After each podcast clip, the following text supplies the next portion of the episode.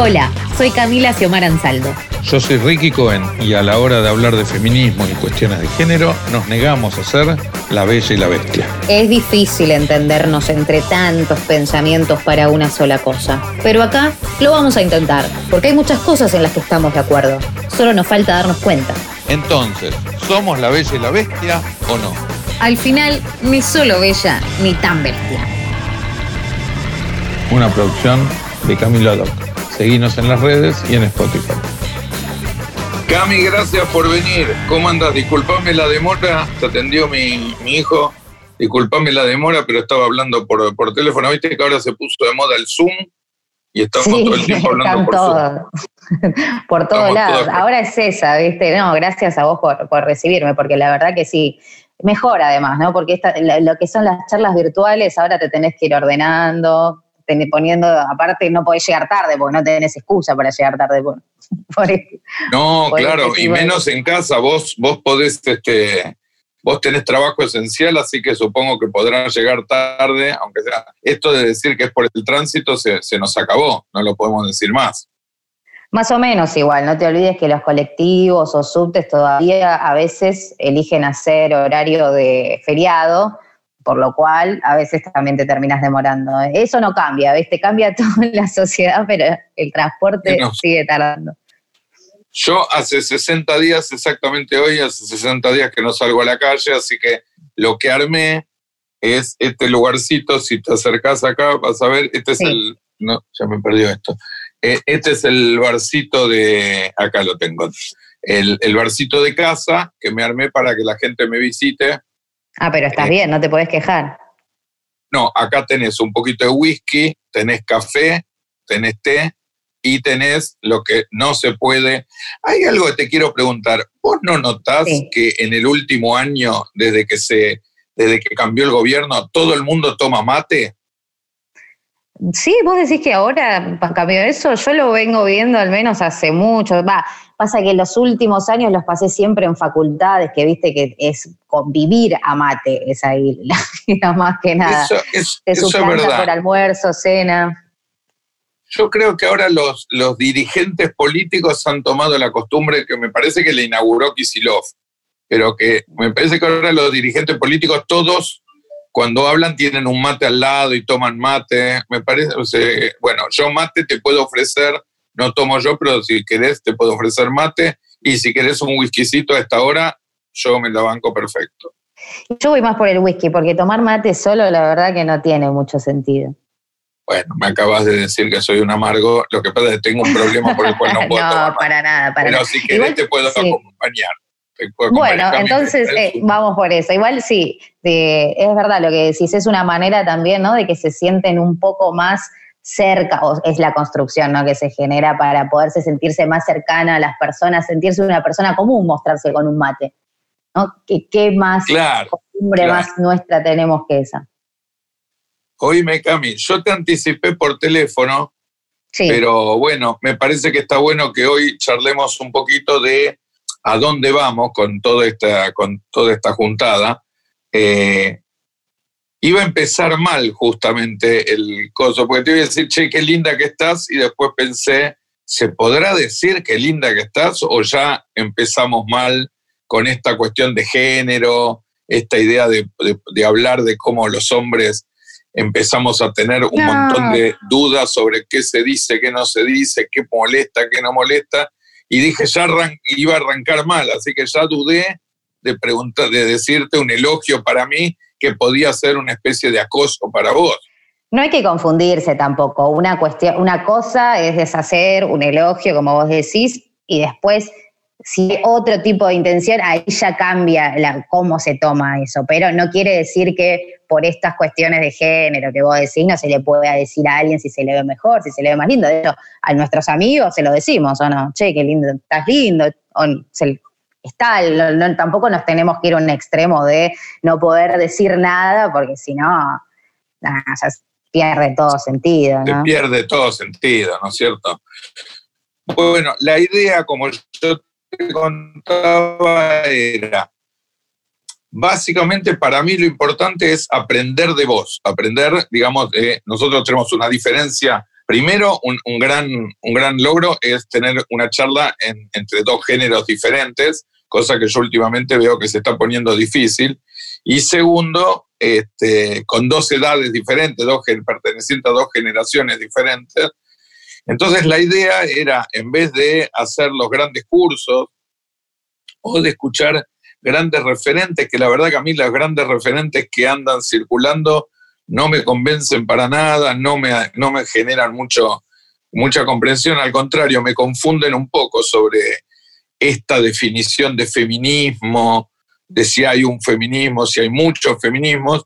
En algunas charlas que tuvimos nosotros, casi te diría por casualidad y por trabajo, yo te escuché varias definiciones que me interesaron mucho y dije, vamos a invitarla y vamos a charlar un poco Hoy me parece que podemos hacer un repaso de temas que a mí me interesan hablar y que a vos te puedan interesar hablar y empezar a titular algunos de los temas que andan dando vuelta y que para mí no terminan de estar claros, pero a mí no importa mi opinión. Me parece que en general en los hombres está un poco confuso sobre qué se puede, qué no se puede. El chiste de si está más linda o más fea era justamente eso, era qué podemos hacer qué podemos decir, en qué temas está muy sobreexagerado y está sobresensible, en qué temas estamos de acuerdo. Entonces te invitaba a que empecemos a charlar sobre alguna de estas cosas y me vayas contando vos y te diría que nos vas enseñando por lo menos los puntos de vista de una persona que yo estoy seguro que tiene un sentido común y un feminismo que uno debería aprender a tener. ¿Vos, vos qué opinás y cómo te sentís vos frente a este, frente a este tema del feminismo. ¿Cuándo empezaste? ahora que te veo, igual te quiero agradecer nuevamente por darme ese lugar, ¿no? Ya de por sí, de, poder dar opinión y, poder tratar estos temas me parece súper importante y necesario también para la sociedad, porque cuando vos me lo comentaste yo pensaba eh, en cuán a veces nos, sentimos alejados y alejadas de un montón de cuestiones que en realidad nos inciden de manera directa, ¿no? Cuando hablamos esto de frases hechas, eh, terminologías, que ya las posicionamos desde un lugar y nos, nos, genera un rechazo casi automático y nos cerramos a poder escuchar. Entonces, cuando vos comentaste acerca de esta idea, me parece súper importante que podamos analizar, va, analizar, no, hablar, fijarnos, ¿no? vos decís, no, no interesa tu opinión, pero sí interesa tu opinión, porque justamente vos estás dando ese lugar a, a una representación de una parte también de grande de la sociedad que quiere saber y yo y nosotros también, ¿no? Ponernos desde un lugar donde se aprende, ¿no? A partir de discernir, de fijar y de repensar las distintas cuestiones que quizás ya damos por hechas o por normalizadas y de repente te encontrás con otra mirada y podés llegar a pensar algo distinto. Eso es clave también. Lo, primero que me, lo primero me surge lo que vos me decís, además de, de, no es agradecimiento, es un aprendizaje que yo creo que es básico que nos tomemos los hombres frente a un fenómeno que es así, digamos, evidente y obvio, es tratar de entender lo, lo, más básico para nosotros, me parece, yo me pongo en representación de cierta clase de varones. Yo creo que hay un tema interesante de charlar entre nosotros que tiene que ver con si hablamos de la generalidad o hablamos de ciertas clases sociales que tienen problemáticas distintas a otras.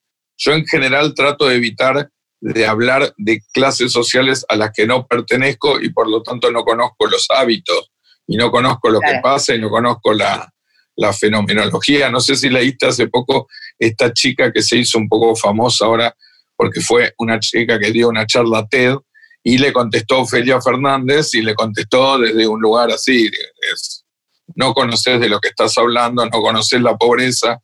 A mí me parece que hay que evitar hablar de gente que uno no conoce y de fenómenos que uno no conoce. Pero digo, vos cuando hablas desde el feminismo, hablas desde un feminismo que sentís que es tuyo, que es de un grupo tuyo, o que te sentís representada cada vez que ves una nota, un reportaje, los referentes, Rita Segato, Dora Barrientos, te sentís representada y que hablan por vos, sentís que hay un montón de feminismo que cada uno lo interpreta a su manera. Contanos eso para que entendamos los pocos hombres que veamos, este, que, escuchen nuestro, nuestra charla. Bueno, en principal estaría bueno que hagamos bastante hincapié en que una persona no nace siendo feminista, sino que se va construyendo a medida que va pasando el tiempo y que vas teniendo vivencias, esto que decís vos. Claro está que la experiencia es una es algo que es necesario que esté para poder hablar acerca de alguna de esas cuestiones que, están referidas a ese tipo de experiencia, que es lo que estabas diciendo. Entonces, uno puede, lo que hablábamos al principio, puedes ir cambiando de pensamientos y de eso se trata el crecimiento. Por lo que el feminismo respecta, hay muchas cuestiones, ¿no? Hablar de un feminismo en realidad nos estaríamos quedando cortos. Tendríamos que hacer bastante hincapié en todas las líneas de pensamiento que existen dentro del feminismo. Yo creo que hay muchas, nos sentimos eh, de acuerdo en muchas cosas entre todas. De hecho, las bases de lo que es el feminismo en realidad es uno solo. Después van surgiendo de ahí distintas variaciones en torno a vamos por acá o por allá, o hacemos esta acción o hacemos tal otra. Pero si ya se pierde la base de lo que es el feminismo, ya ahí ya estamos hablando de cosas totalmente diferentes que también aparecen en la sociedad, ¿no? Y tampoco hay que cerrarse a que una idea es absoluta. Entonces, si a mí particularmente me preguntas, yo diría que sería un error categorizarse dentro de un espacio, porque eso te termina poniendo en contraposición de los otros espacios, cuando no tiene que haber contraposición en realidad en estas cuestiones. Si estamos buscando la igualdad, que la verdad que si vos pensás de una manera o de otra, podremos estar de acuerdo o no, vos podés hacerlo y yo no, o me puedo llegar a unir después, pero de ahí a pensar que existe una rivalización de esa situación, ahí ya estamos cambiando los paradigmas ya nos estamos yendo para otros lados, que lamentablemente es lo que más está pasando. Hoy por hoy siempre se va al choque, a la falta de paciencia, a violencia también, porque la violencia no es solo física, la violencia se ejerce desde un montón de lugares. Y también entender que cuando se habla de feminismo, también discernir de que cuando se habla de machismo no se habla solo de hombres, así como cuando se habla de feminismo, si bien después aparece ¿no? esto de lo que decimos de categorizar de ciertas maneras, los hombres también son una parte fundamental en esta situación. Yo creo que también hay que romper un poco con eso porque si no termina esto de creyendo y posicionando a un hombre como un enemigo cuando en realidad no tiene que ser un enemigo. Somos, o sea, ¿de qué nos sirve a nosotras empoderarnos totalmente si después salimos a la calle y nos damos de frente con el sistema y ahí, o sea, necesitamos también, claramente, como toda la vida de, aporte de los hombres, y que luchar a la par también con eso. Pero bueno, recién ahora estamos empezando a hablar de feminismo, falta un montón también, ¿no? Tenemos pero, Cami, Ahí, ahí tengo una pregunta para hacerte. Digo, no en el mal sentido, sí en el sentido político de la palabra. Digo, ¿No tenés la sensación que hay mucha interna dentro del feminismo que hace que, por ejemplo, para alguien que está, para quienes estamos afuera del, día a día, el feminismo que tratamos de aprender y tratamos de darnos cuenta y de corregirnos, pero digo, ¿no tenés la sensación que para uno no, no, no llegarías a entender que para uno puede llegar a ser un poco confuso escuchar esto que, por ejemplo, vos acabas de decir, es es fundamental la presencia de los hombres. Sin embargo, en muchos lugares, y te diría en los lugares más hegemónicos del feminismo, la presencia del hombre es casi como, no necesitamos de tu opinión, no necesitamos de tu respuesta, no necesitamos de tu contestación, por lo tanto, andate porque esto es un tema de mujeres. Vos sentís que eso, digo, desde el lugar masculino, eso es muy confuso para nosotros. Y es una realidad, ¿no? Tenés, sí. Lo que sucede es que es algo muy reciente. Entonces, algo que, eh, esto que hablamos, ¿no? Del feminismo en particular, al venir a arrasar básicamente con todo lo que creíamos que era normal hasta hace cinco años atrás, hoy empezándolo a ver desde otro lugar, es todo un cambio cultural que influye en un montón de cosas.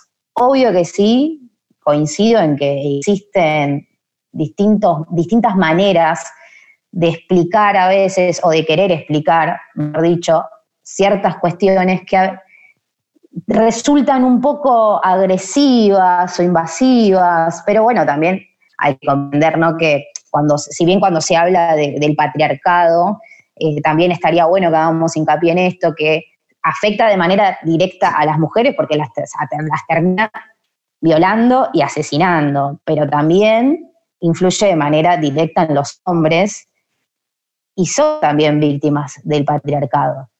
Lo que sucede es que vienen pasando también tantas cosas que quizás yo entiendo a las compañeras que, que no quieren que haya hombres porque ha pasado y es real que a veces hay hombres que se presentan como los famosos aliados y después terminan haciendo barrazadas o te enterás que por ahí tiene un hijo abandonado y una ex compañera con denuncia por violencia. O sea, entonces cuando se habla quizás de no se permiten hombres es porque es muy difícil también hacerle un chequeo general a la persona. Pero también el machismo existe dentro de las mujeres y eso también tendríamos que conversarlo en profundidad porque lo que son las construcciones son construcciones culturales y las tenemos arraigadas tanto hombres como mujeres, que el sistema es el patriarcado. Entonces, es muy difícil cuando de repente se te viene a presentar eh, todo lo que creíste durante toda tu vida no es tan así y lo tenés que ver más desde otro lugar. Inevitablemente genera rechazo y a veces las maneras en las que se comunica intensifica ese rechazo. Por lo cual sí, estaría bueno que busquemos la manera de hacer más amena esa información, que al fin y al cabo todas las personas se den cuenta que, los incide de forma directa, ¿no? Valga la redundancia, porque es como política, que te dicen, no, hacer política está mal, no, son todos chor. Pero vos estás haciendo política desde que elegís qué remera te vas a elegir a la mañana, a poner durante todo el día. Entonces, de construir un poco, a vos no te gusta mucho esa palabra de, de, construcción. Vos sabés que me agarraste, me agarraste justo pero porque ah, me, tiraste, tres, me tiraste tres, cuatro centros que, lástima que no los anoté, pero vamos ahora, mientras tomamos este cafecito. Me interrumpíme porque me apasiona el tema y de, repente no me No, está bien, está bien. A mí me resulta muy interesante, mucho más interesante escucharte, pero me, tiraste dos o tres temas que me interesan. Eh, el primero es que estamos rompiéndolo en este momento cuando, cuando estamos haciendo esto, estamos rompiéndolo, que es, me parece que en algún momento los hombres lo que sentimos es que no tenemos ese lugar. Y si uno se pusiera a pensar, creo que el patriarcado no solo afecta a las mujeres y a los varones, sino que yo creo que, creo en una mirada casi te diría más políticamente, lo, lo dividiría al mundo entre opresores y oprimidos, y creo que hay opresores de los dos géneros y oprimidos de los dos géneros, y me parece que el hincapié fuerte está puesto en determinado nivel de opresión sobre la mujer, cosa que no hay, no hay nada ni que discutir ni que charlar en, esto, en, esta, en este encuentro que existe, no nos vamos a poner a discutir si existe o no existe. Lo que me parece es que en la alianza de géneros se puede encontrar mucha más fortaleza en la lucha contra, vos lo llamás patriarcado, yo podría llamarse el sistema, como, como querramos decir, pero en el cual yo siento que de diferente modo, y eso es indudable, pero de diferente modo, ambos somos víctimas. Yo no estoy tan seguro que el mundo se divida entre mujeres víctimas y hombres victimarios. Esa es la sensación que a mí me produce cuando yo escucho las voces más oficiales. Ahora te voy a dejar que me, que me contestes esto para no interrumpirte, pero te voy a dar un ejemplo de algo que pasó hace muy poquito con una referente que yo le presto mucha atención porque es una persona muy prestigiosa entre las mujeres, entonces le presto atención, pero cada vez que la escucho, la escucho con cosas que me impresionan un poco. ¿No tenés la sensación de que sería más útil que el combate contra el sistema o lo que vos llamás el patriarcado o con lo que se llama comúnmente el patriarcado, sea mixto y podamos sentir que cada uno a su manera, el hombre se muere a los 65 años de infarto, la mujer se muere a los 72, eh, a la guerra van los varones, a la guerra no van las mujeres. Hay un montón de cosas en las cuales los hombres podríamos luchar contra el sistema y contra la injusticia del sistema más allá de que a ustedes las afecta de otra manera. No sé si se entiende. Sí, sí, sí, tal cual. Igual te tengo que corregir algo. No todas las mujeres van a la guerra. Dele, dele, dele. Hay, hay mujeres que fueron partícipes y fundamentales de muchas revoluciones y de muchas guerras. Pero sí, estaba mal visto y, todo lo que sabemos, pero te la tengo que corregir esa. Dele, dele, dele, dele. Yo no contesto, puedo, puedo contestar, pero prefiero seguir escuchándote. No, pero en base a lo que decís, sí, estamos de acuerdo. es, necesario que no haya distinción de género cuando hablamos de igualdad. Estamos hablando de una una real igualdad donde no importe absolutamente nada más que somos personas y nos tenemos que respetar como tal. Eso es la clave.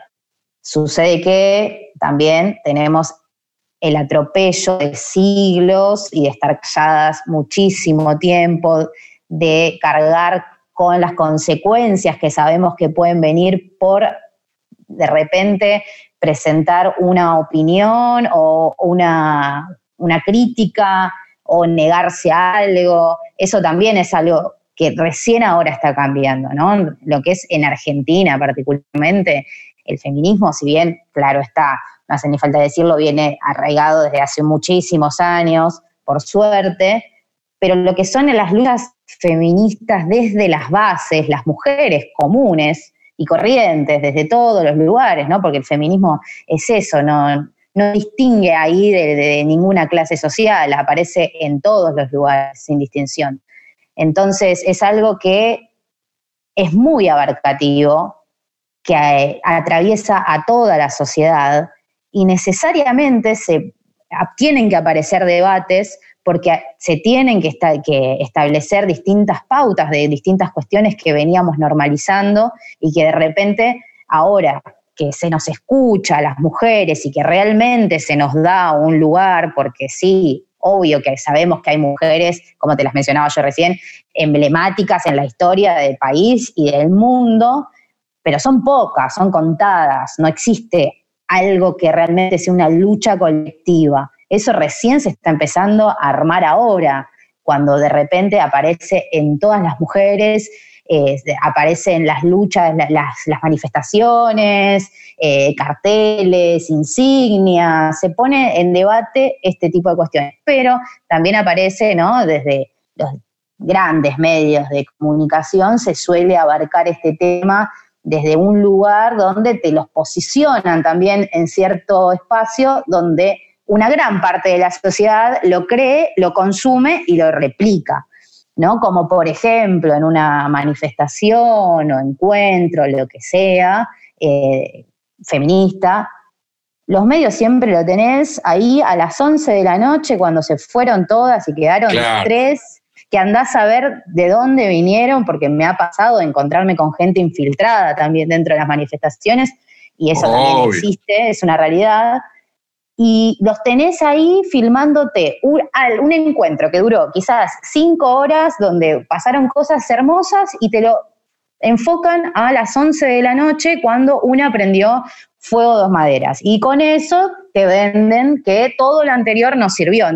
Y eso se termina replicando. Entonces es súper importante que se generen Bueno, una, una de las demostraciones, una de las demostraciones de lo molesto que puede ser el feminismo al poder tiene que ver con cuando vos ves los medios, los medios más tradicionales y más conservadores, vos te das cuenta que hay una lectura y una mirada muy estigmatizadora de la mujer, donde te agarran, esto más o menos pasa lo mismo en las marchas políticas, las marchas pueden durar, marchas políticas digo partidarias, claro. que pueden durar cinco horas, donde hubo recital, donde hubo orden, donde no hubo policía, y después hay 60 tipos que tiran cosas, de los cuales sospechás que 50 están infiltrados.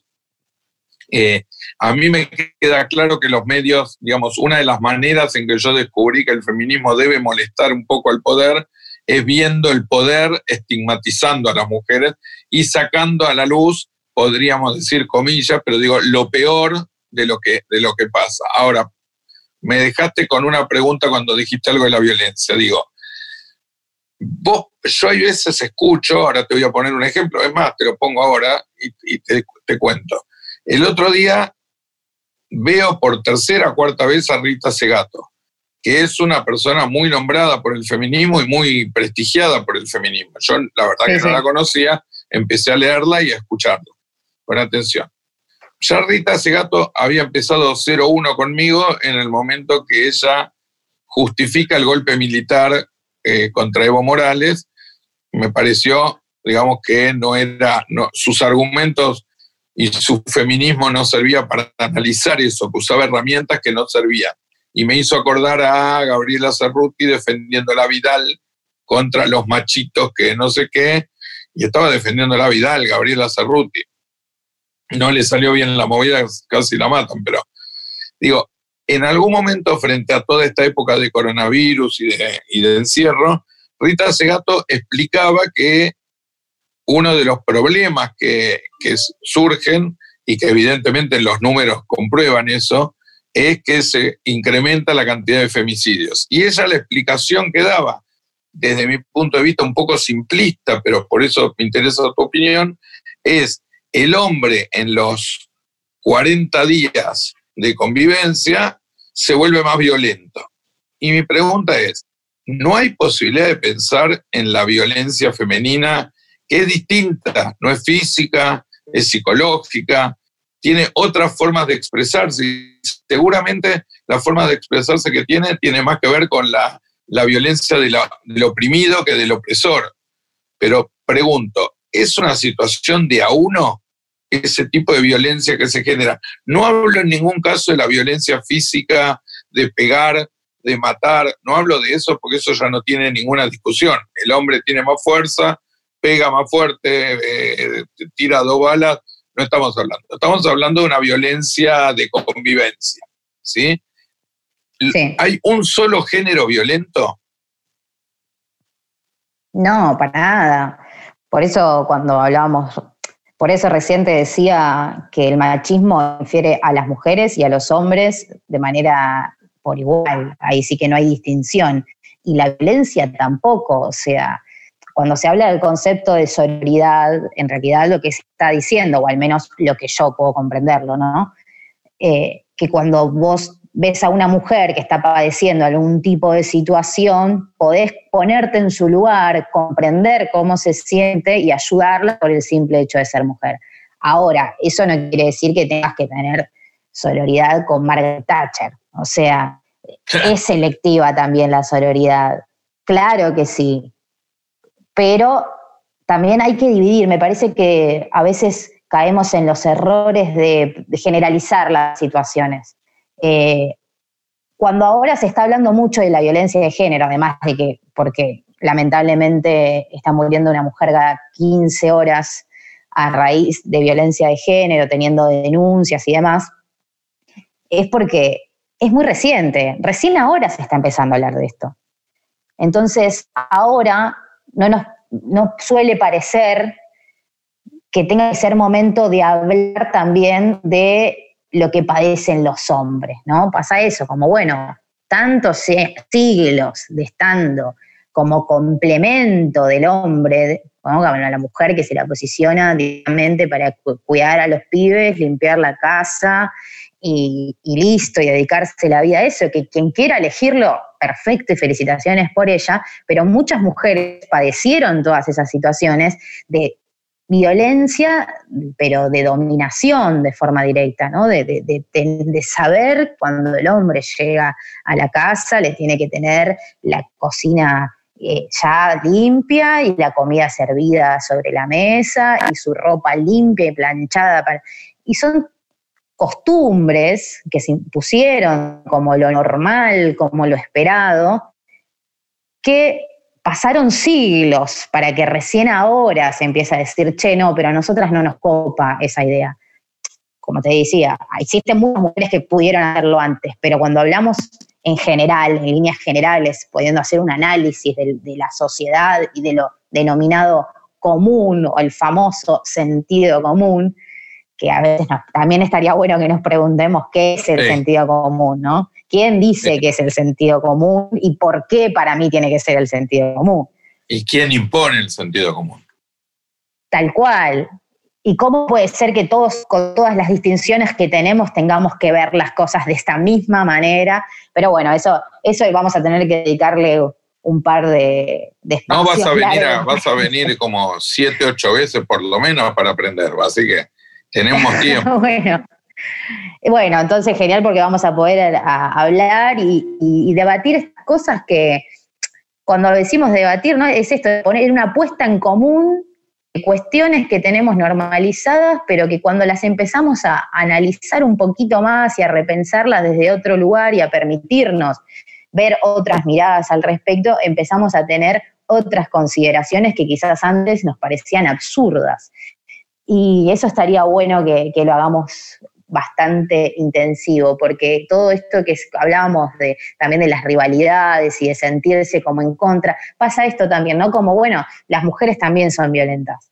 Eh, ¿Por qué no, no, lo dicen? Y bueno, pero también lo pueden decir ustedes, o sea, los hombres pueden unirse y también hacer visibles sus reclamos. No es que, viste, porque a veces cae esto de, no sé, una chica tuvo un problema, ay, ¿dónde están las feministas? Como si, bueno, esperen, no, no se puede estar en todos lados. se necesita de todo.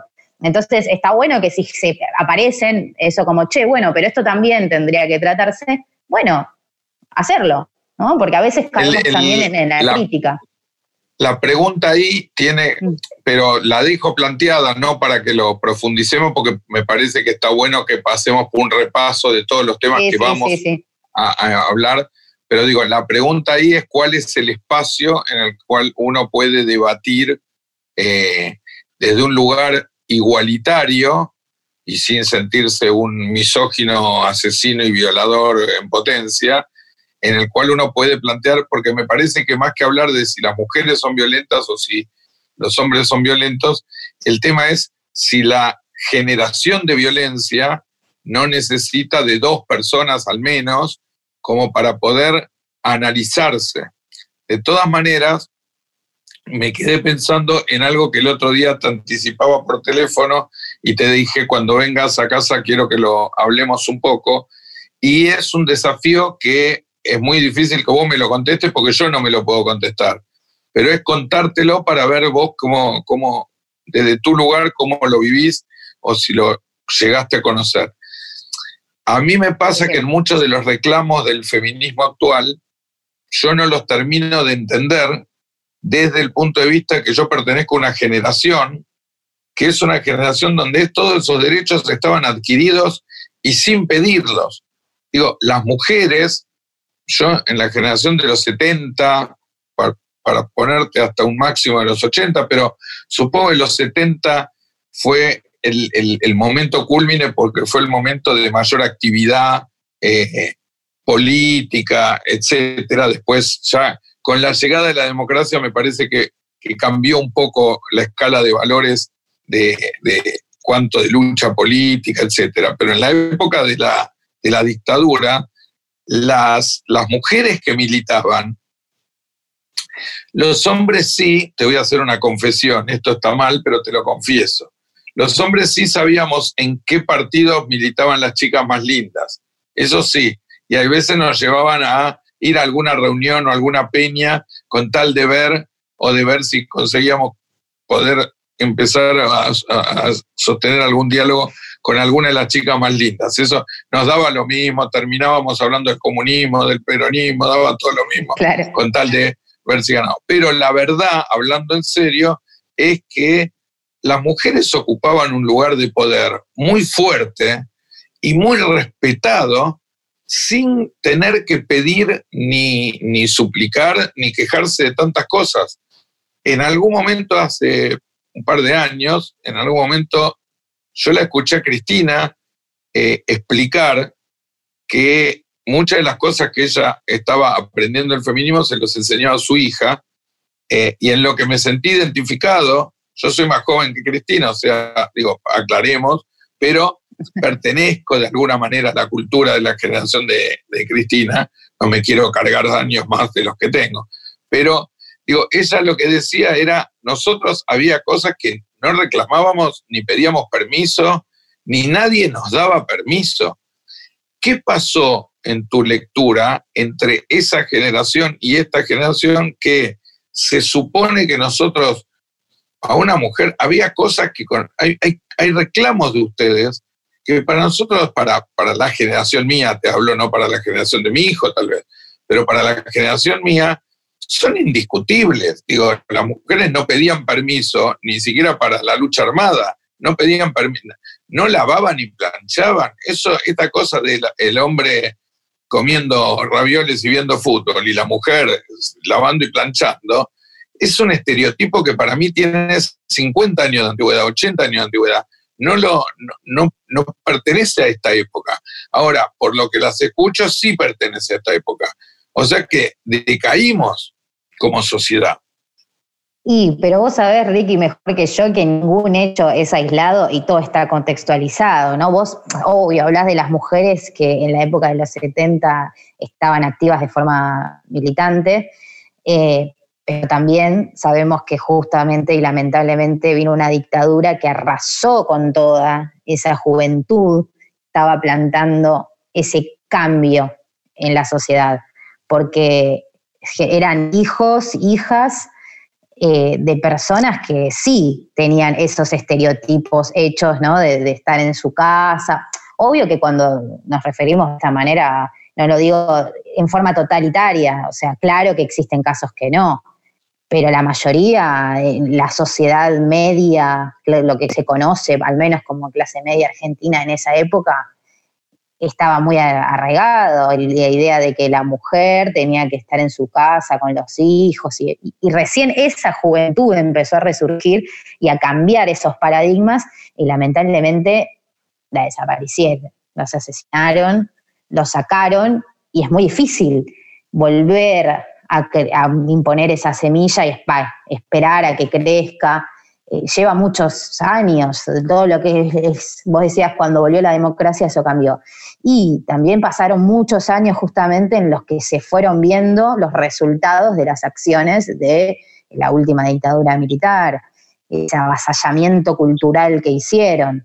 Entonces estamos empezando de a poco regenerando también y tomando todos esos ejemplos porque inevitablemente tenemos que conocer la historia, es necesario que conozcamos la historia para comprender el presente y para poder eh, generar un futuro que sea mejor, donde las cosas que consideramos que no se tienen que repetir, podamos asegurarnos de que no sucedan, pero llevan es años. Una, es una explicación que yo nunca había escuchado, o sea, la resumo a ver si la entiendo yo.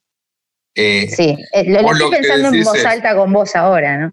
Perfecto, pero yo nunca la había escuchado y me parece muy interesante. Vos lo que decís es, había derechos adquiridos que casi te diría se adquirieron de una manera mucho menos violenta o mucho menos confrontativa, digamos. Para mí, entrar en los años 70 o 70 y pico y convivir con compañeras de colegio eh, no pagar por sexo, porque, digamos, el que pagaba por sexo en los años 70, 70 y pico era un tipo que era muy mal visto porque no era capaz de poder conseguir una chica para tener una relación sexual sin plata. Hoy, esos valores de no estar pidiendo permiso, de que los varones ni se nos ocurriera, a mí me han contado en los últimos tiempos anécdotas de situaciones de colegio secundario de un nivel de abuso y de un nivel de, prepotencia masculina que para mí son impensables, son poco creíbles, pero no porque no les crea, sino porque no entiendo qué pasó entre la, la, época en la cual para mí una chica, el otro día te contaba, cuando vos salías con una chica, vos sabías que corrías, el primer riesgo que podías correr era, sea por la policía, o sea porque te robaran. Te diría que era más por la policía que por los robos, pero vos sabías que antes que pongan un dedo encima de la chica que estaba con vos, iban a tener que matarte. Por lo tanto, a mí cuando me dicen que los hombres no cuidan de, determinada manera de las mujeres o maltratan, yo digo, hay algo que pasó en estos 30 años que yo me lo perdí. Una de las explicaciones que vos me das y que me resulta muy atractivo para quedarme pensándola es, esa generación fue arrasada. El año, los años 80, yo te diría hasta musicalmente, digo, yo esperaba una música mucho más potente y profunda y terminamos sin despreciarlo porque me he divertido mucho y que fueron grandes músicos, pero digo, terminamos cantando con virus, con los twists y no con, mucho, no, no con mucha profundidad. Vos decís que a partir del, del final de la dictadura se dieron pasos para atrás también en la lucha de género, de igualdad de género. Para mí es evidente, ver la cantidad de compañeras desaparecidas y asesinadas es un gran ejemplo de que eso era así, que ahí había una lucha igualitaria, ahí se, se unieron los objetivos sobre cualquier tipo de género pero también eran parte de esta sociedad que eh, vos hablabas de la música y hace poco em, comencé a leer un libro también muy interesante que habla sobre el rock en época de dictadura eh, y hace mención a que aparecía, por ejemplo, Palito Ortega, ¿no? Cantando la, felicidad, felicidad es de él, ¿no? Eh, en ese momento cuando en realidad no había nada de feliz en ese momento y, el autor explicaba de, por qué se llevaba eso, porque se buscaba justamente, se le daba lugar a esa música para posicionar al resto de la gente que te dice, yo en la época de la dictadura a mí no me pasó nada, eh, a, tener ese pensamiento de, consumir esa música y de construir entonces su perspectiva del momento en base a eso, ¿no? del mundial, todo, o sea, todas cosas de papelitos de colores, la macetita, la florcita, ¿no? Como eh, que en realidad esconde atrás un monstruo gigante. Entonces, pero bueno, ahí también tenemos para hablar un montón. Tenemos para hablar mucho, vos sabés, te voy a agregar un dato que no sé si vos sabés, pero hoy, por ejemplo, vos ves a León Gieco, que para mí es un referente muy importante, eh, gran. referente, y un tipo coherente con la historia, y, eh, y sin embargo, León Gieco hoy lo ves y habla con Palito Ortega y se juntan y bueno, Palito Ortega hizo mucho trabajo por ayudar a Charlie, entonces supongo que ahí habrá entrado en... Pero León Gieco es el autor de una canción que te recomiendo que, escuches, que se llamó Cantorcito de Contramano, y Cantorcito de Contramano es una canción dedicada a Palito Ortega. Mm. Devolverle al pueblo la canción que le robaste, etc. O sea, había como un combate eh, recordaba mientras vos hablabas una película maravillosa que se estrenó hace poco, que, está, que se llama Infancia Clandestina, eh, donde el papel que juega Natalia Oreiro, para mí es el, último papel que yo eh, viví en carne propia respecto a la igualdad de mujeres y varones. Está muy bien elegida Natalia, no solo porque a mí me parece una muy buena actriz, sino porque en, en la manera en que está planteada, ella pertenece a un comando guerrillero, en la manera que está planteada, ella es una chica súper linda, está en pareja con, uno de los, de los combatientes también, y ella da órdenes, eh, indica, hace lo que... Y no hay nada de supremacía del género masculino. Ese momento, para mí, era como de ahí se iba a mejorar, la democracia iba a mejorar esto y me parece que es, una buena, es un buen momento para pensar hasta dónde bajo, no le vamos a echar la culpa a las democracias, pero sí bajo estos últimos 30 años, al no estar esta generación, me parece que se volvió a esquemas mucho más conservadores y mucho más, más, más machistas, de los cuales lo que ustedes están haciendo, la generación de ustedes está haciendo, es tratar de reconstruir. ¿Entendí bien? Sí, yo creo que ahora eh, en este rango etario que empieza a tener conciencia social, por así decirlo, en esta época, en este contexto, también se está empezando a involucrar cada vez más de chicos, cada vez más de chicas. Yo pienso en mí a los 12 años y si bien ya iba a recitales con, mi papá y mi hermano, no tenía desarrollada esa conciencia que de repente hoy por hoy puedes hablar con cualquier chico, con cualquier chica que va a una manifestación por convicción pura y te puede dar sus argumentos. Para mí todo tipo de, razonamiento es válido si se tiene argumentos para debatirlo, ¿no? Decir que sí porque sí, no porque no, ya no, no, no es válido, al menos para mí. Pero ahora te encontrás que no, ahora te encontrás con pibes y pibas que quizás te, te, hacen aprender a vos y eso es gratificante y es algo que recién está pasando ahora porque también puedo hacer la lectura de, que los procesos culturales llevan muchos años en implementarse y recién ahora estamos viendo el fruto de esto.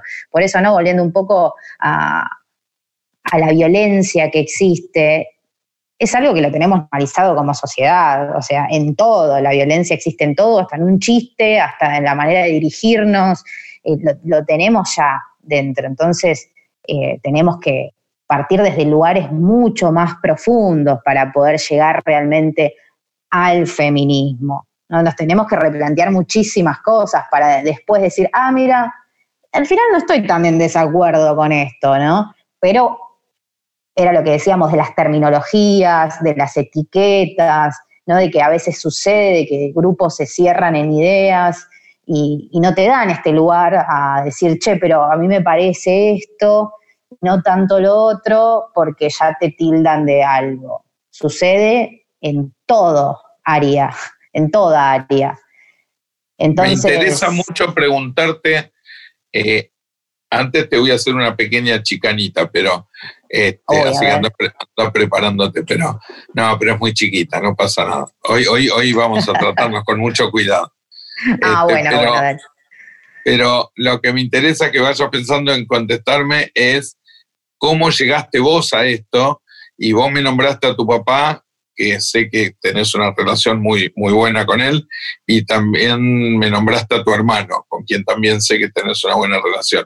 Me gustaría saber cómo llegaste vos a, empezar a militar en el feminismo o a tener ideas del feminismo y cómo lo viviste con ellos, si te generó mucho conflicto, si te entienden, si no te entienden, si tienen la postura que la mayoría de los hombres tenemos, que es esto de algo tenemos que repensar, pero del otro lado se fueron a la mierda. Digo, si tenés esa sensación, si, si trabajás de educadora en tu casa, o más o menos, y antes la chicana es no tener la sensación que en algún momento empezamos a dar vuelta a las cosas y de los chistes guarangos de la televisión que a mí en el fondo extraño desde algún lugar que tiene que ver con, tengo la sensación que hemos perdido un poco de humor en esto de cuidarnos tanto. Pero digo, al mismo tiempo que yo veo esta cosa de la no objetivización del cuerpo de la mujer y todo eso,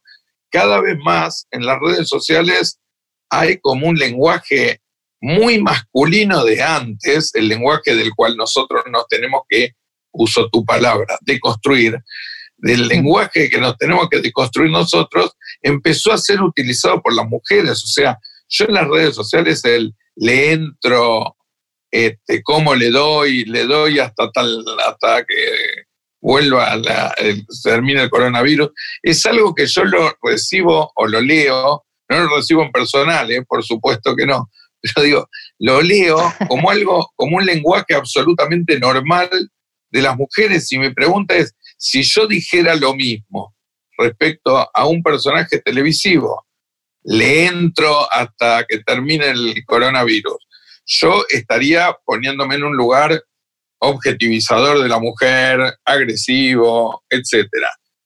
Ahora, ¿por qué, se ¿por qué parece que es, lógico que la mujer use ese lenguaje que nosotros tenemos que eliminar? Y yo no sé quiénes tenés de amigos en Facebook, Ricky. sos muy chicanera, vos, sos muy chicanera. Amigas, amigas, porque son todas mujeres. Mira, la verdad, o sea, sí es real que existe ese lenguaje, pero existe también dentro de la sociedad, y para mí igual, particularmente, si me preguntas a mí, está mal la cosificación sin distinción de género, porque obviamente si estamos diciendo que esto no lo queremos, no lo tenemos que hacer, ¿no? Eso está claro. Sí, hay que predicar desde el ejemplo. Pero hay cosas que van más allá también, es parte de, de las costumbres lamentables, como eh, por eso me refería cuando te decía que la violencia ya la teníamos normalizada, porque en estas cuestiones se presentan hasta en lo más mínimo, hasta la manera de, referirnos de alguien, puteamos un montón, y que, está bueno también a veces usarlo, pero se hace abuso de eso. Eh, y, siempre se, se, busca como la parte mala, la parte violenta, ¿no? Como, y, se refiere de esa forma. Mira, vos ahora que me decís esto, también se me viene a la cabeza, ¿no? Eh, en, cuanto a, mi familia, que por suerte tanto mi mamá como mi papá son personas que, si bien les pasa esto, que de repente vengo yo a decirles que cosas que creían que eran normales no lo son, eh, me dan lugar a poder hablar y lo hablamos y, y, vamos, nos vamos construyendo juntos y juntas, ¿no? Pero una, ¿sabes qué? Yo recuerdo un momento en particular cuando yo ya venía en, el, secundario, gracias a, tener materias como sociología y comunicación, que de repente me empezaron a mover ahí la cabeza, a decirme, che, pero fíjate que esto por acá no va. Eh, estábamos viendo una película de dos grandes, ¿no? El Medio y Porcel, que en paz descansen. Y no sé si es una ironía, pero para nosotros son dos grandes. No, sí, para mí también. Pero tiene mucho, sí, pero en su época, en su contexto, ¿no? Hoy por hoy eso ya no podría hacerse por suerte, porque justamente hay, una película, no recuerdo si actuaba Susana Jiménez y Moria Kazán, que termina la película donde están en una sala de, operación y están los dos y las duermen se la llevan, se la cuelgan cada uno en el hombro y dicen que te diviertas. Y se van cada uno con la mina desmayada sobre el hombro, a no sé a qué, ¿no? O sea. A lo que imaginamos todos. Claro, y, me acuerdo, yo tendría unos 17 años, dije, esto no puede ser, es una locura. es, están avalando la violación en cierta forma. Y ya sé que se dice, bueno, pero no se veía desde ese lugar. Quizás sí pasa, no había tantas denuncias, estaba más oculto también el tema de las denuncias del abuso. Pero esa forma, ¿no? Lo que es la industria también del entretenimiento, te condiciona un montón la manera de ver la vida.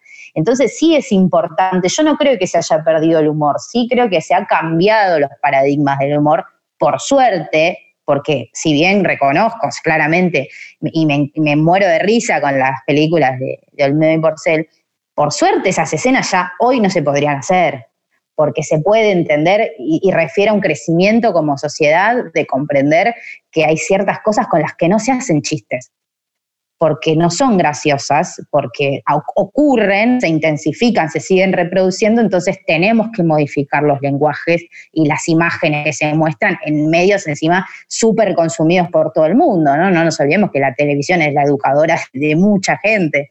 Entonces, ¿A vos te gustan las facturas? ¿Te gustan con el mate? Sí.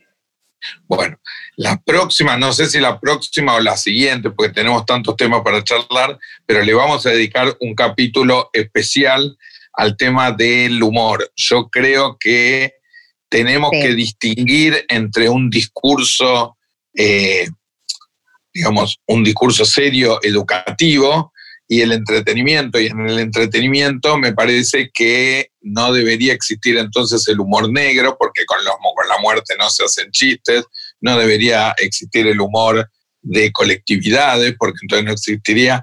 Me, me, gustaría anotártelo para pendiente porque te vas a traer 250 argumentos seguro. Pero anótate que quiero hablar del tema del humor, porque yo hay cosas del humor que extraño y que yo no creo Viste que ahora está de moda, por ejemplo, si jugás a la Play, vas a formar una, una este, generación de asesinos que van a matar gente por la calle, o decir, no, chicas, a las madres les decís, no, chicas, sus hijos no van a ser asesinos porque maten en la Play, pueden distinguir. Tengo la sensación que con el humor nos queda por, por charlar el tema de hasta dónde el chiste por más que tenga cierta cuota, vamos a ponerle de misoginia, no de violación, no de violación. Pero digo, la época del teatro de revistas, la época de, los capocómicos y todo, había una objetivización de la mujer, pero me parece que había una complicidad en donde casi te diría que se reía más la mujer que el hombre. Pero te lo propongo como tema más específico para... Dale, sí, me debes la respuesta de cómo fue tu evolución cómo fue la evolución tuya con tu familia. No naciste feminista, como dijiste vos.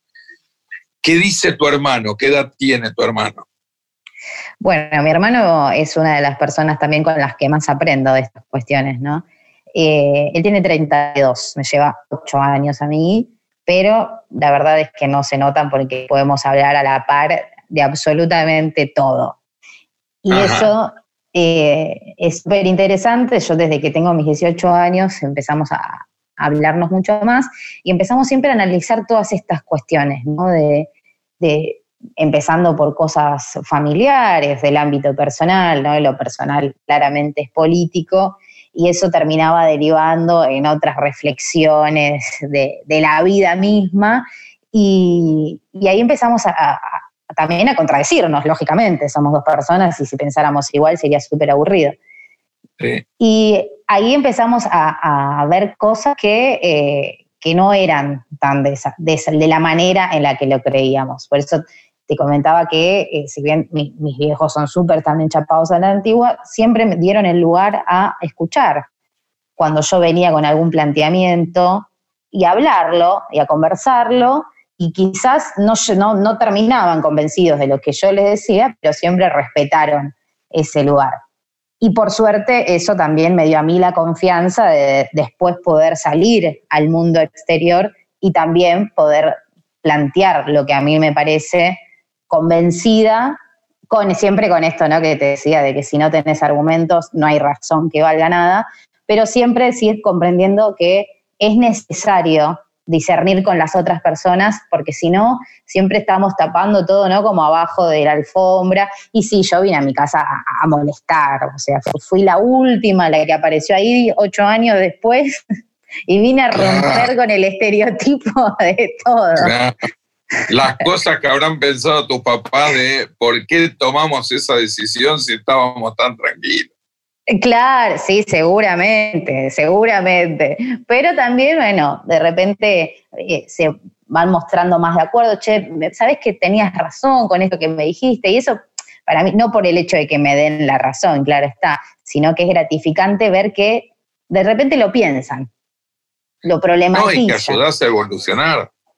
Yo creo que los hijos sí, no sé si, si, puedo llegar a evolucionar a alguien, o sea, me parece que eso es el aprendizaje continuo entre las personas cuando se preguntan las cosas, ¿no? Y eso está bueno de este proyecto, preguntarse las cosas. ¿Y cuáles son los lugares en donde vos o ejercés o militás o por lo menos te das el, el espacio para discutir, para charlar, para aprender? ¿Tenés lugares específicos o es en la vida, en tu trabajo, vos trabajás en Radio Perfil, sos una locutora genial, el otro día estuve escuchando las noticias, las noticias eran todas muy deprimentes, pero sos una locutora genial, este, pero digo, este, se te puede escuchar de 17.30 a 23.30, ¿no? Exactamente.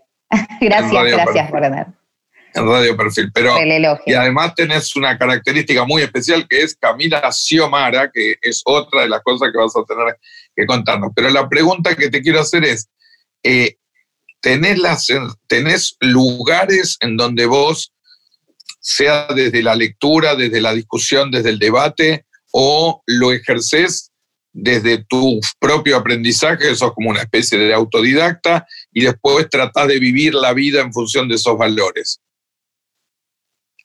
O tener lugares. Es, una conjunción de muchas cosas, me parece.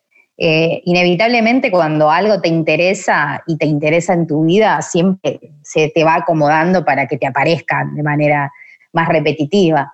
Por lo cual hoy tengo grupos de amigas y de amigos con quienes todo el tiempo nos sentamos a hablar, o, bueno, ahora por, por WhatsApp, que no, no, tenemos la opción de vernos, pero que siempre nos juntamos a pensar todas estas cosas que estamos hablando hoy nosotros, ponele. Y eso me da lugar a poder ir construyendo y aprendiendo mucho más. Creo que, todas las personas que se te cruzan en la vida por algo es, y yo me siento muy satisfecha de considerar que aprendo mucho de, ellas y de ellos por sus experiencias y por cosas que, que me van compartiendo. Claro que es súper necesario también la lectura de, esa manera también eh, empezás a ver teorías y conocer pensamientos de personas que quizás de repente decís, ah, pero sí, sí, yo pensaba en esto, pero claro, una persona lo hizo teoría y lo trabajó y ahí conoces también toda su historia y vas comprendiendo. ¿Y quiénes son referentes que vos recomendarías? Disculpame, te interrumpí, pero ¿quiénes son? Me surgió ahí cuando dijiste, si me tuvieras que recomendar, no a mí, no en lo particular a mí, sino si tuvieras que recomendar a, cualquier persona, a un grupo de gente que está eh, escuchando o viendo eh, una charla de este tipo, hay un par de personas que te ayudaron a ponerle un marco teórico a todo lo que vos podías ir sintiendo, pensando, y que de pronto, como vos decís, lees a alguien y decís, este, esta persona pensó todo esto, pero lo rodeó de mucho más fundamento y de mucho más contexto. Y yo creo que hay muchos y muchas referentes de esto, podríamos también hablar largo y tendido, pero para seleccionar solamente una persona, y yo tendría que sí o sí recaer en, la más grande para mí, lejos, que es la señora María Eva Duarte Perón. ¿no? Ella, desde que empecé a leer sus escritos, que si bien hacían mucha mención a, la figura de Perón, eh, se, nota, sale de, sus escritos ese poder de convicción que ella tenía y, ellos eh, esas líneas de, pensamiento, de, combativa, de que iba al frente, de que consideraba que lo que era así era así y te lo argumentaba de cierto lugar y llevaba también a la acción. ¿no? Hacía mucho eh, esta, este pase de lo teórico a la acción en sí, de pasar, de hacer un hecho las distintas cuestiones que iban surgiendo, sobre todo en, el mundo de los trabajadores, ¿no? Eh, y creo que ella es el despertar para cualquier mujer que realmente se interese y que pueda sentir empatía por las personas que tiene al lado y porque ella lo dijo, donde hay una necesidad nace un derecho. Y eso es sumamente así, o debería ser así, y por eso hoy está, todavía sigue vivo, presente su legado, porque se lucha. Lo, lo atractivo es que vos me estás hablando no de Eva Perón solamente desde una política partidaria eh, de un movimiento político, sino también como una feminista que para vos es una referencia, y yo la tomo como una, como una referente del feminismo, pero lo que me alegra de lo que podamos coincidir es que Evita nunca planteó un tema que es superador de Perón, era con Perón, junto a, Perón, juntos a la par, podría decir Papo. Tal cual. Y eso es importantísimo.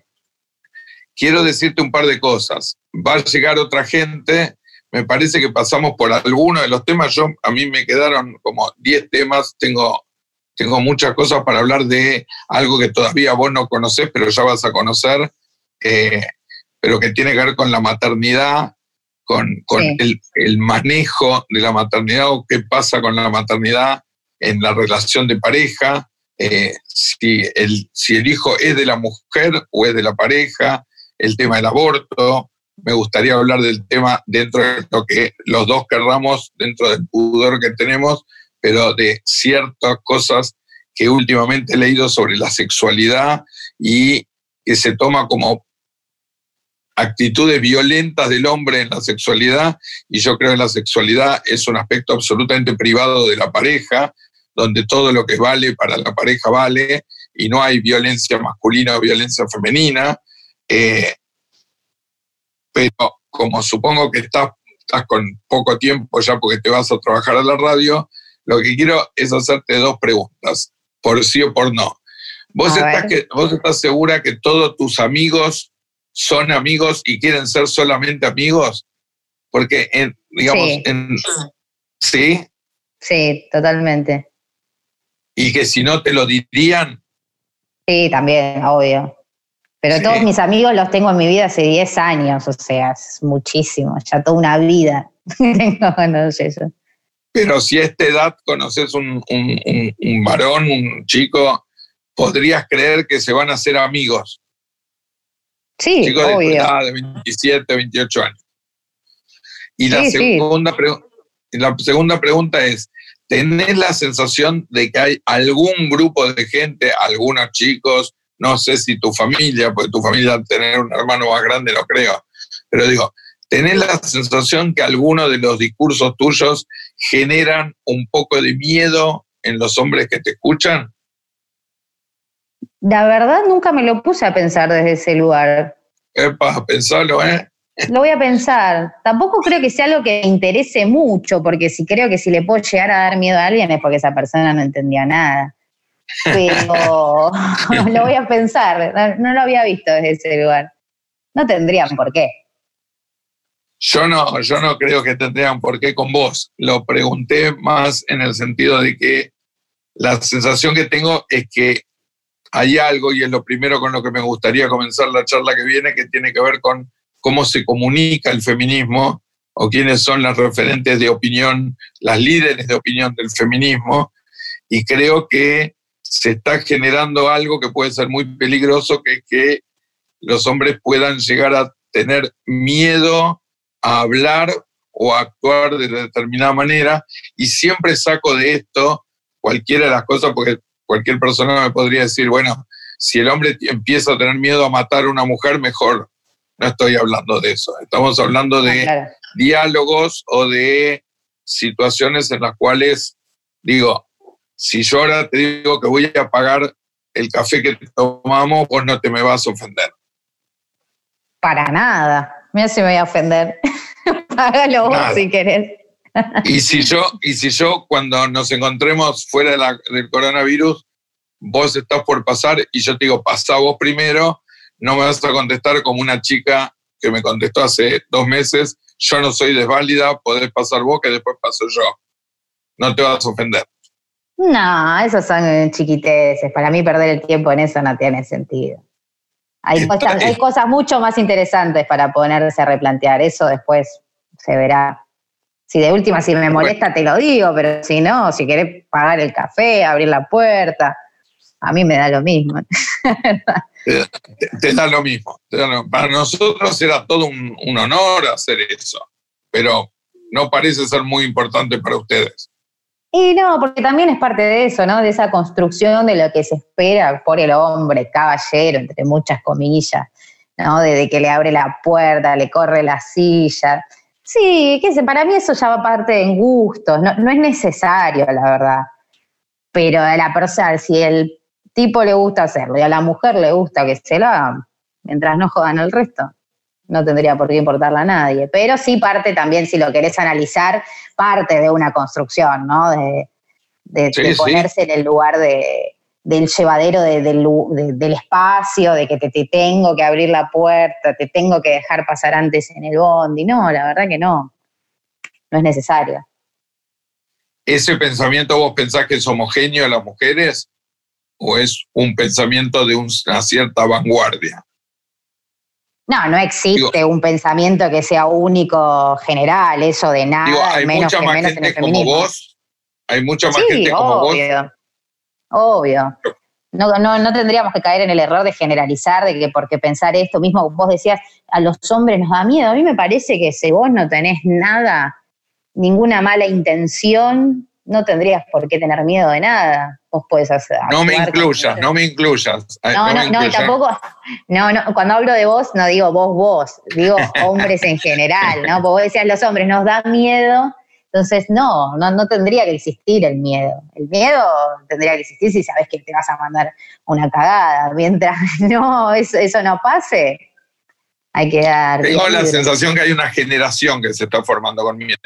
La, generación nuestra es una generación que puede estar atrasada y puede ser hasta cavernícola, pero tengo la sensación que ya no, no generamos o no tenemos la sensación del miedo sí tengo la sensación que hay una generación de los 20 a los 25 o a los 27 años que pueden, entre el desconocimiento y el discurso tan variado, empezar a tener miedo a qué decir y a perder la naturalidad y la fluidez. Pero bueno, es un tema que puede ser que también tenga que ver con un proceso de cambio.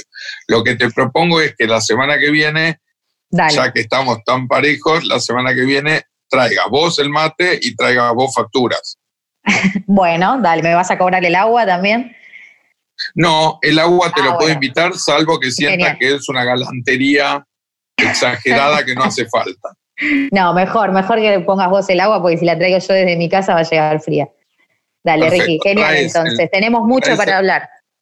Tenemos mucho para hablar. No sabes la cantidad de cosas pendientes que me quedaron a mí anotadas, así que vos andás anotando. Dale, genial. Me parece perfecto. Camila, una genia, muchísimas gracias por venir y nos vemos prontito, nos vemos prontito. En principio, nos vamos a estar juntando una vez por semana para charlar de temas menos globales y tal vez menos eh, amigables, pero entremos a charlar de temas puntuales. La idea es que entre nosotros aprendamos a entendernos y que la gente que pueda que le pueda servir ayude a entender.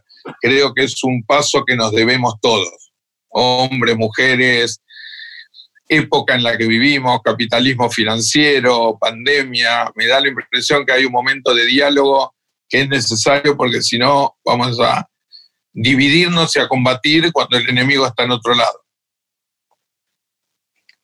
Tal cual, Ricky, adhiero totalmente a lo que decís. Es necesario que pongamos, que nos pongamos a hablar de esas cuestiones que ya las tenemos normalizadas para poder darnos cuenta que al fin y al cabo no estábamos tan en desacuerdo en las cosas.